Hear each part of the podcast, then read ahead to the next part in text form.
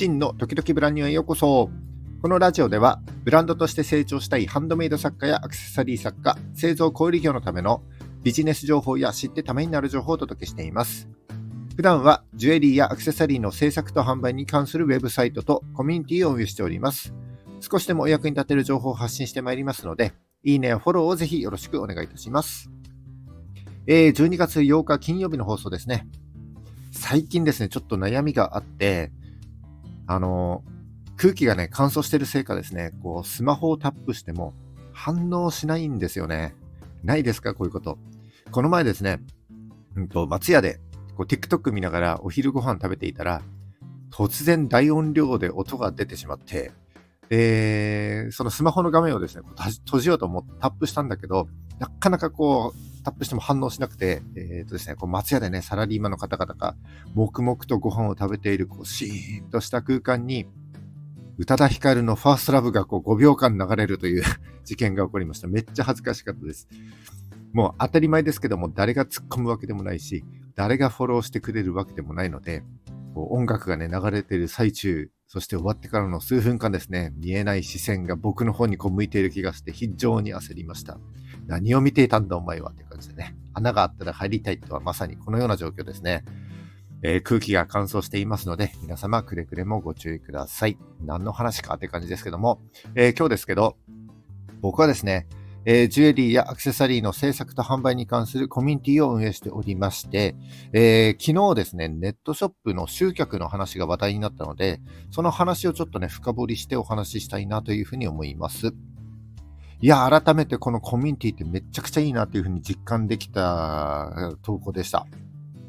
えー、誰か一人の悩みに対してですね、コミュニティ内のメンバーの方々がいろんなアドバイスをこうしてくれるんですけど、その一人の悩みというのは、他の方のか、他の方も抱えている悩みだったりするので、えー、投稿に参加していない方々もですね、こう見ているだけで悩みが解決できたりするんですよね。そして、そこで得られるアドバイスっていうのは、えー、アドバイスしてくれているメンバーの方々の経験だったり考え方から生まれてくるものなので、ネットで調べたり、チャット GPT に聞いたとしてもですね、絶対に得ることができない本当に貴重な意見になるんです。えー、そんなコミュニティが無料で利用できる、こんなサービスはね、うち以外にないと思いますね。学びたい人とその気持ちを応援したい人がつながるコミュニティ、アトリエ絶賛稼働中でございます。え、詳細は僕のプロフのリンクからご覧ください。そんなこんなで、えー、今日は集客の話をしたいと思います。えー、ミンネとかね、クリーマー、ベースなど、今は誰でもリスクなくネットショップを立ち上げることができるようになりました。反面ですね、出店者がもう増えすぎちゃって全然売れないっていうふうに悩んでる人は非常に多いと思います。売上はアクセス数かける購入転換率かける単価かけるリピート回数の掛け算になりますが、とにもかくにもアクセス数がゼロなら掛け算なので売上はゼロということになるわけです。えー、アクセス数を増やすためには、えー、ざっくり大きく分けて自然流入と広告の2つになります。えー、広告はかけたいけれども、なかなかお金がかけられない。だから自然流入に頼るしかないんだけども、インスタを一生懸命頑張ってもなかなかアクセスが増えない。えー、ということで、今日は持っている在庫を活用した集客方法について少しお話したいと思います。えー、ネットショップやってるんだけども、なかなかアクセスが増えない、えー、売上が伸びない、そんな方はぜひ最後までお聞きください。それではラジオドキドキブランニュー、今日もよろしくお願いいたします。はい、えー、ネットショップをやられている方にとって一番大きな問題が集客だと思います。どんなに商品が良くても、どんなに魅力的な価格設定だとしても、見てもらえなければ何の意味もありません。えー、集客をものすごく大きく2つに分けると、自然流入と広告に分けられます。えー、売上につながるような効果が出る広告を出稿することができれば、それは積極的に広告を活用すべきです。しかし、え、広告を出しても効果が現れるかどうかわからなかったり、え広告の予算がなかなか取れなかったりして、広告を出すことができないという方がたくさんいらっしゃると思います。えそこで今日は自分が持っている在庫に目を向けてアクセスアップを図る、そんな方法をご紹介したいなというふうに思います。え、今回の話は、